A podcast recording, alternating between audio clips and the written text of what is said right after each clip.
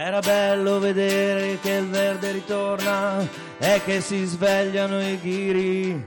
Era bello sapere che dopo l'inverno la voglia ritorna anche a te.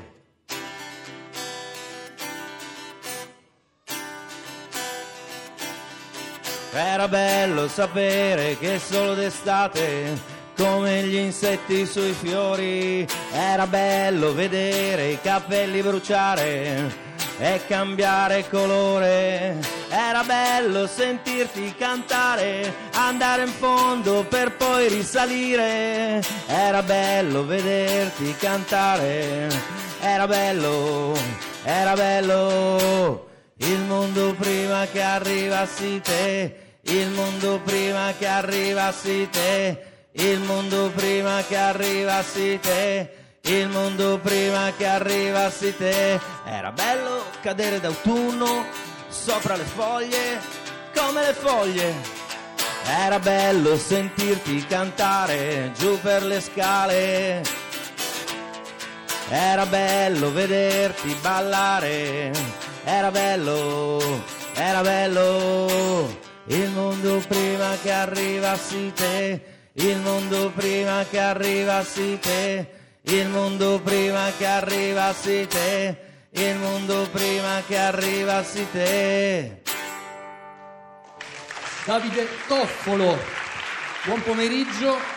Buon pomeriggio e benvenuti a questa puntata speciale della Lingua Batte, la trasmissione di Radio 3 tutta dedicata alla lingua italiana che oggi va in scena dal vivo per questa occasione speciale che è rappresentata da Pordenone Legge e di Pordenone e Davide Toffolo, forse qui lo conoscete tutti, musicista e disegnatore, lo saluto rapidamente, già si è dileguato, ma tornerà a trovarci almeno un paio di volte nel corso della puntata. Dicevamo Pordenone, siamo nel ridotto del Teatro Verdi, ma è un po' come cominciare giocando in casa, perché il primo dei due ospiti che aprono questa puntata è proprio Steve della Casa.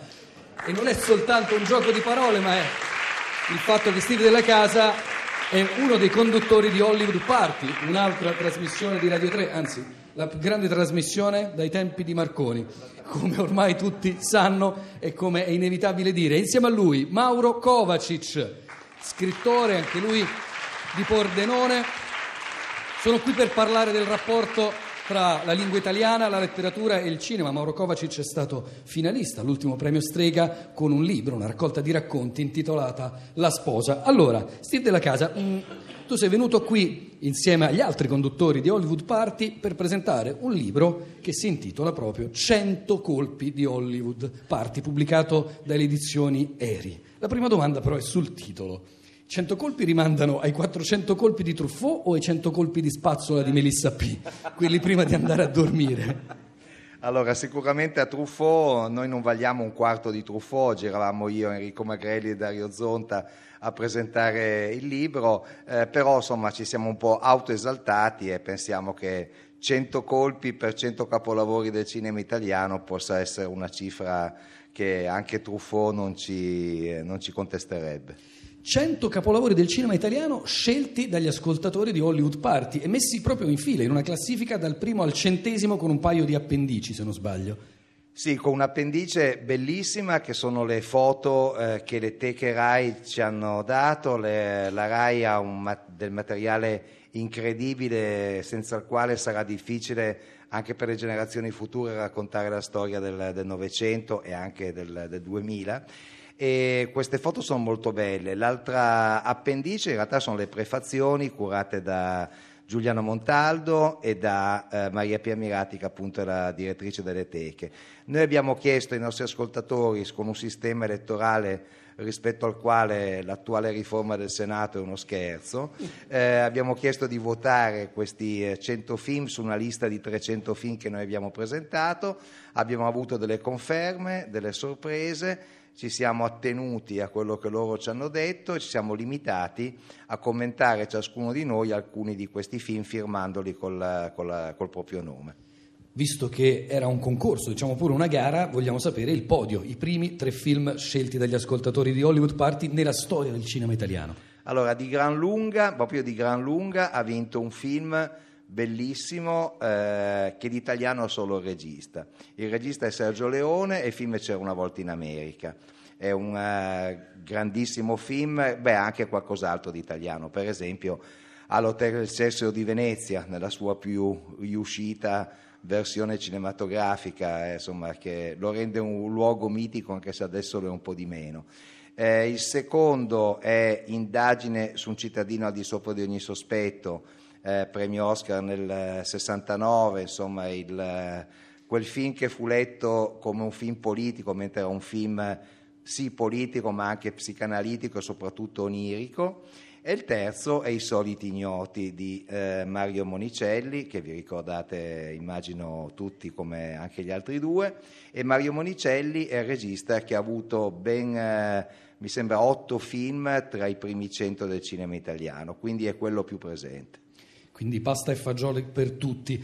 Mauro Kovacic, se avesse dovuto scegliere lei insindacabilmente i tre film più belli della storia del cinema, allora, Italiano, al terzo eh. posto metterei otto e mezzo.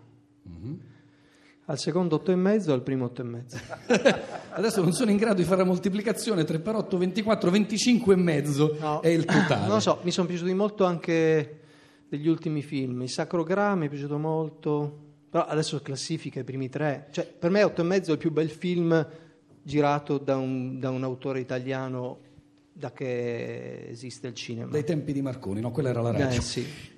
Kovacic Miele è un bel film, un gran bel film del 2013, diretto dalla regista esordiente Valeria Golino, che ricordiamo, recente Coppa Volpi, giusto? Migliore attrice a Venezia, e- ed era tratto da un libro, un libro che lei dovrebbe conoscere bene. Vi perdono era il titolo, l'autrice risultava Angela Del Fabbro, se non che questa Angela Del Fabbro, Mauro Kovacic, era uno pseudonimo. No, è tutto sbagliato. Allora, intanto, mh, nonostante il mio congruo numero di anni trascorsi a Pordenone, non sono di Pordenone, ma sono di Trieste. Questa mi viene Aia, ancora da prima. aia, aia. No, e c'è una quota di triestini ai quali devo rendere conto della mia eh, appartenenza. Mi E- scuso.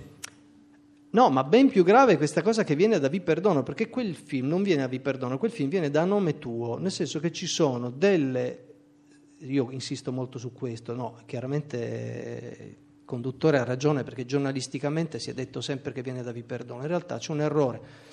Quel film è tratto da nome tuo perché metabolizza la storia di Vi perdono, cioè Vi perdono entra in a nome tuo in un modo che adesso è troppo complicato dire, che però è quello dal quale Valerio Regolino ha attinto. Ci sono delle, molto banalmente, ci sono delle scene di a nome tuo che non ci sono Vi perdono. Mi lasci o lasciami dandoci del tu qualcosa di giusto.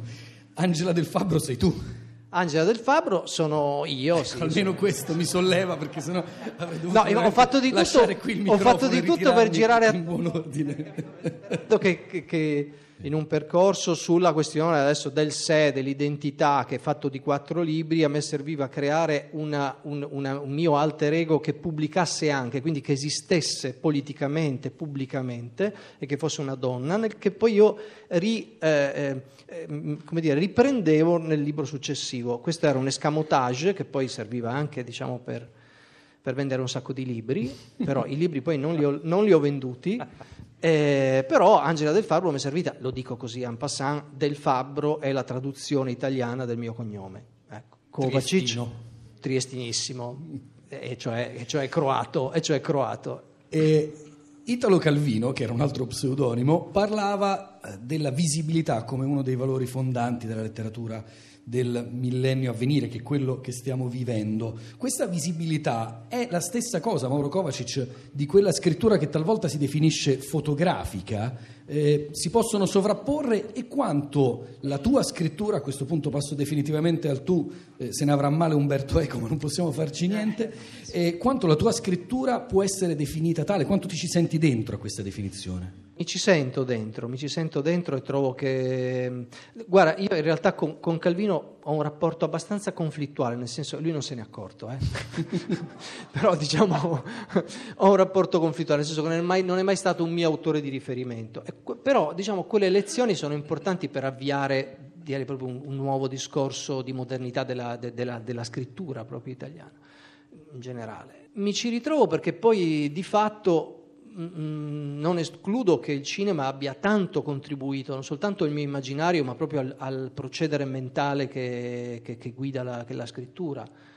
Eh, molto banalmente, insomma, dagli anni Ottanta in poi è diventato quasi una specie di primo comandamento no, del, della scrittura, che per, per, prima cosa dal creative writing, del show don't tell, no? mostra non dire, quindi questa cosa che a un certo punto adesso diventa quasi un fardello, cioè beata allora se incontriamo anche dei narratori che invece dicono, però diciamo ha senz'altro influenzato tutta una generazione di scrittori. Io credo di essere uno scrittore diciamo più implicito che benché lo stia contraddicendo ora una anche gli facondia, ogni tanto devono spiegarsi. Una facondia. Però diciamo implicito e cerco di far parlare molto le immagini quindi credo che la mia scrittura sia visiva. Ecco. Dopodiché io non ho partecipato in alcun modo al film della Golino, tengo a precisarlo, ho un ottimo rapporto con lei, ma non, non, non intendevo in, in, alcun modo ten, provare a riscrivere quella storia, quindi anche perché avrei dovuto riscriverla con tre donne ed era una protagonista femminile, io non ho mai scritto con nessuno, quindi diciamo diventava un lavoro troppo grande. E la sceneggiatura, Steve della Casa, è comunque una scrittura molto diversa, anche linguisticamente, dalla scrittura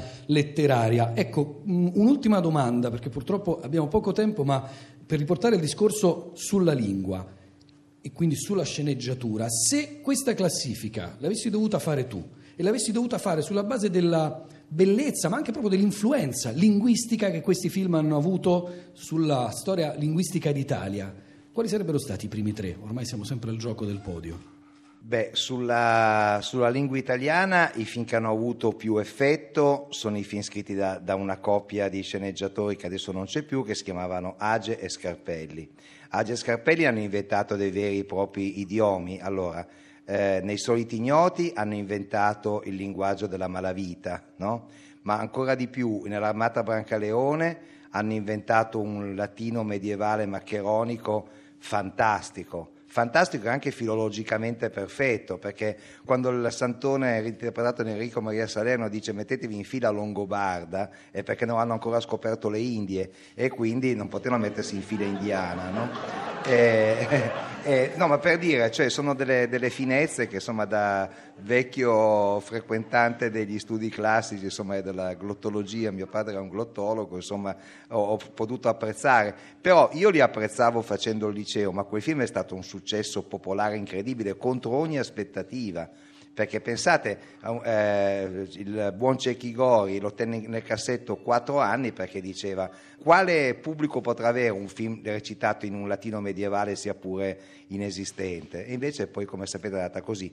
Ma non so, loro in ogni film fanno queste trovate, per esempio nei Compagni, un altro film di Mario Monicelli, loro inventano eh, il linguaggio degli operai di inizio secolo che devono fare gli scioperi, insomma anche su quello sono filo- talmente filologicamente perfetti che sono andati in un ospizio torinese dove c'erano ancora due operai molto anziani che avevano partecipato a quegli scioperi e si erano fatti da, dare da loro alcune indicazioni di terminologia. E poi c'è un altro film ancora, questo qui non è di Monicelli ma è di Dino Risi, Straziami ma di Bacisaziami, quello con... Eh, eh, Nino Manfredi che torna come il conte di Montecristo ricco e spietato, eh, eh, in quel film c'è a un certo punto eh, una scena dal barbiere in cui vengono elencati 20, 20 possibilità di taglio di capelli assolutamente inventate, ma anche assolutamente credibili, creando un effetto comico straordinario. Quindi probabilmente Age Scarpelli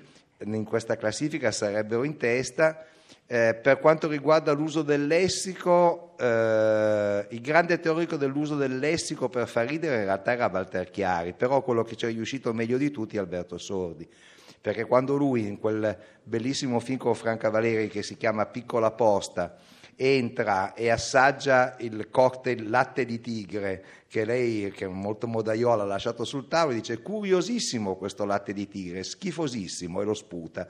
Eh, però il curiosissimo che sta prima è l'aggettivo adatto per uno che nel 1954, anno in cui è stato fatto il film, eh, si fosse convertito al latte di tigre, insomma, no? Questo è un po' la... Buonissimo latte di tigre. E se dovessi votare io, voterei Fantozzi, perché Fantozzi ha inciso tantissimo sulla storia della lingua italiana. Mauro?